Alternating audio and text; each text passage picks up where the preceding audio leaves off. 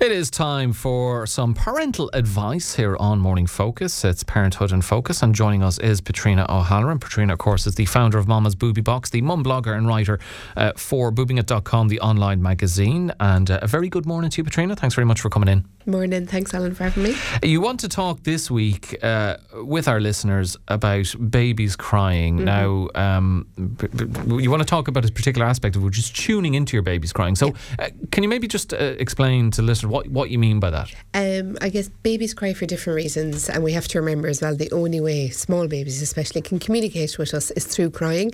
So, I remember even when I have my own kids, and um, Isabel used to cry quite a lot when she was very small, and my husband would always be like, "Babies cry, like you know, don't be panicking, it's yeah. fine," you know. So there's, I guess, a, a lot of cries out there that are totally normal and perfectly acceptable, and then it's to know when the cries are getting worse or when it's developing into something else how we, that's what I mean by how you, do you decipher between those cries where it's just a cry for hunger? Is it just a cry because they have a dirty nappy? Or are they getting really sick? You know, the, okay. there will be, I, I, guess, a different level to that. Or is your baby going through a colic stage, which that can be very, very hard to go through, Alan, because that is mm. like continuous crying like most nights of the week for two to three hours at a time. Like that's what's defined as colic, and 20% of parents will go through that at some stage.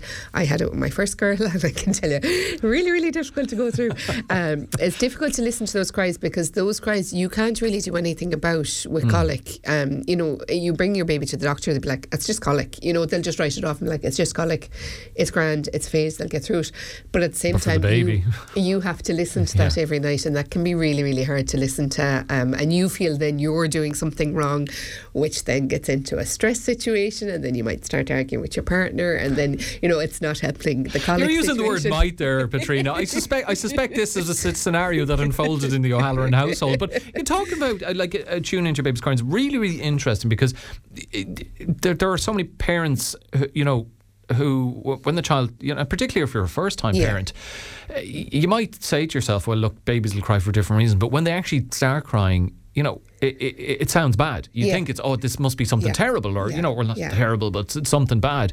Um, but actually, that is the only way they can communicate. If they want to be fed or something more run of the mill. Yeah. Um, so, how do you gauge what you know if we're, if we're, talking about like nuclear like defcon 5 you know end of the yeah. world armageddon like that's a child in serious yeah. pain or whatever how, like how do you gauge what the child is looking for going yeah. through from their crying. Yeah, um, pain cries will be a lot harsher, and mm. if they're in any kind of discomfort, it will sound a lot more whiny as well, and potentially a lot more high pitched. And they'll be doing other things if they're in pain as well. So if they have like extreme gas or anything like that, they'll start to bring their like knees to their chest, or you know they'll be thrashing yeah. about. If they're in their cot, they'll be thrashing about a lot, and it'll be just they can't get comfortable. So like if they're due to have a nap or sleep or anything, and they just won't settle, it'll just be very very uncomfortable for them. Now, things you can check on their body as well if they uh, if they have like a lot of gas or you think they have a lot of wind or something might be wrong.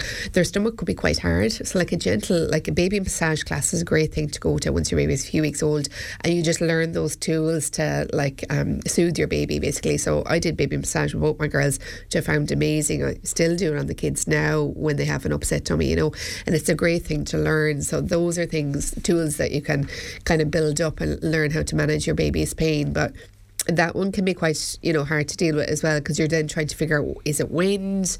You know are they are they potentially constipated? What to do? So like that that kind of crying is hard to deal with. The other kind of cries that I guess are a little bit easier to deal with are things like hunger cries. So that can be sound a bit desperate and high pitched as well but spotting hunger cues before they start crying is, is kind of something you'll develop as the baby gets a bit older. So things like they'll be bringing their fist to their mouth. If they're in their cot they'll be kind of rooting around around a bit, like looking for food. Um, they'll have clenched fists as well so that there can be signs you know that your baby's getting hungry and if it has been like two to three hours since your baby last fed then you know yeah, chances are that's chances are is, that's yeah. what it is you know so that's kind of I guess an easier one to spot then like tiredness cries um, can be a little bit I guess more upset and a little bit on and off. So they might cry for a minute or two. They might try and stop and then settle themselves and then they might start going again.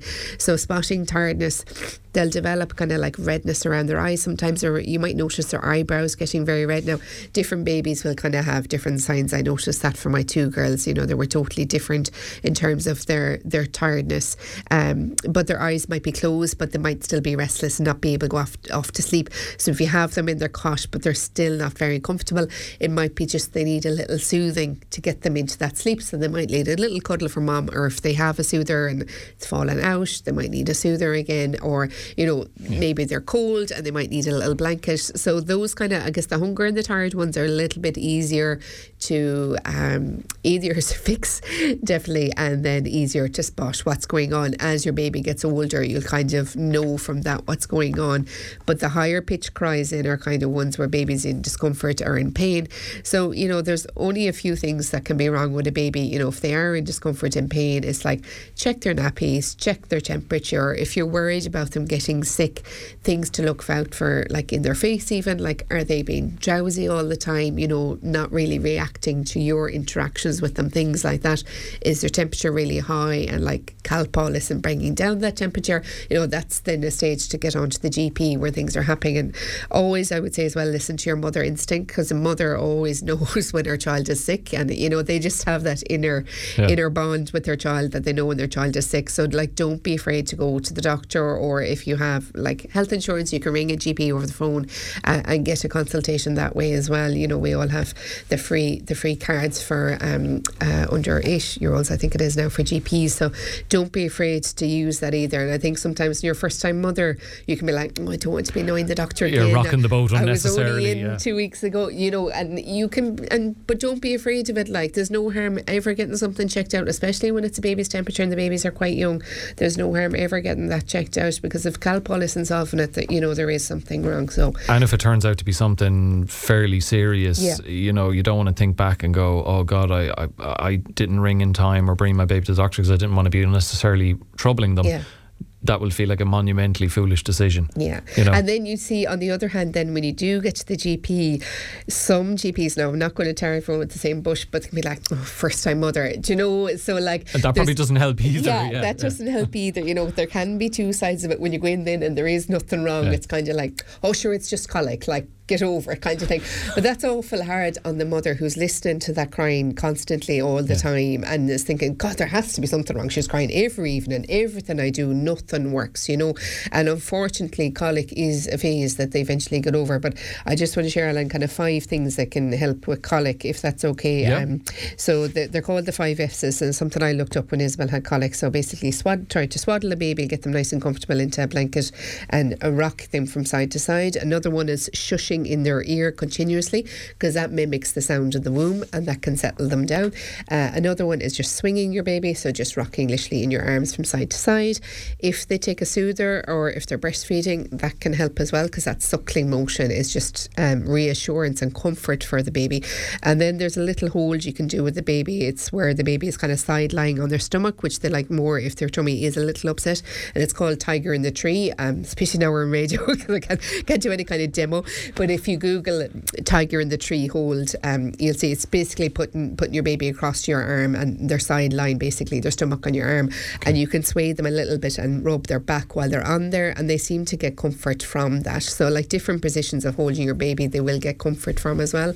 Um, so, those are just a few things you could try if your baby is going through colic. Okay, some very very good advice there. And just b- before uh, we finish, in terms of when a baby starts crying, mm. uh, particularly I'm thinking of for a first time parent where yeah. you may not be as au fait with all the different stages or reasons why baby might be crying. You know, how long should you leave a baby cry to try and ascertain is that them is that I want to be fed cry is that I've got a serious I've got wind cry or mm. is that I've got colic cry I'm always of the opinion Ellen you can't spoil a baby so if a baby is crying something's wrong. hop wrong. to it straight away yeah okay. I would like that's just that's just the way I mother like because um, there is something wrong if they're crying and if they're only a couple of weeks old like leaving a baby to cry do you know like what's yeah. the point of it do you know what I mean and sometimes then if you do I've noticed definitely with my own kids if you do leave them to cry you think oh they'll, they'll settle themselves out of it it just gets worse and worse and then it's nearly harder to get them settled because then they're in a state of real distress and that even if it is they're they're, they're, hungry uh, yeah. Uh, trying to feed them they're still trying upset. to feed them yeah. and definitely like with a breastfed baby if you're trying to feed a very upset breastfed baby it can be very very hard because they just don't want to latch on. You will spend a long time just hugging and comforting them just to kind of calm them down a little bit before you can get them back onto the breast. So that can be very hard as well. So that's just something to remember sometimes. You're you need to plan ahead for the next Okay. hour ahead to think, you know, what you're setting yourself up for, and you you'll get into it, Alan. Like with a newborn, I know it's hard in those first few weeks, but like if the cries are kind of you know really loud and distressful straight away, you'll kind of know something's wrong. Whereas if it's like you know that kind of mumbling, gurgling, you you'll know that oh they're just Yeah. trying to settle themselves a little bit, and like it's a learning process. you know, you're not going to get it right every time, but it won't be any harm if you pick up the baby. You know, if they're just mumbling along and it turns out to be nothing, they'll just end up falling asleep in your arms and go back to sleep again. You know, so I, I wouldn't worry about that too much. You can't spoil a newborn, Alan, de- despite what people might say. I think that's a, a great bit of advice on which to end. Uh, if your baby starts crying, don't dilly dally, hop to it and uh, sort it out, or you could end up being sorry. Uh, Petrina, thank you very much as ever.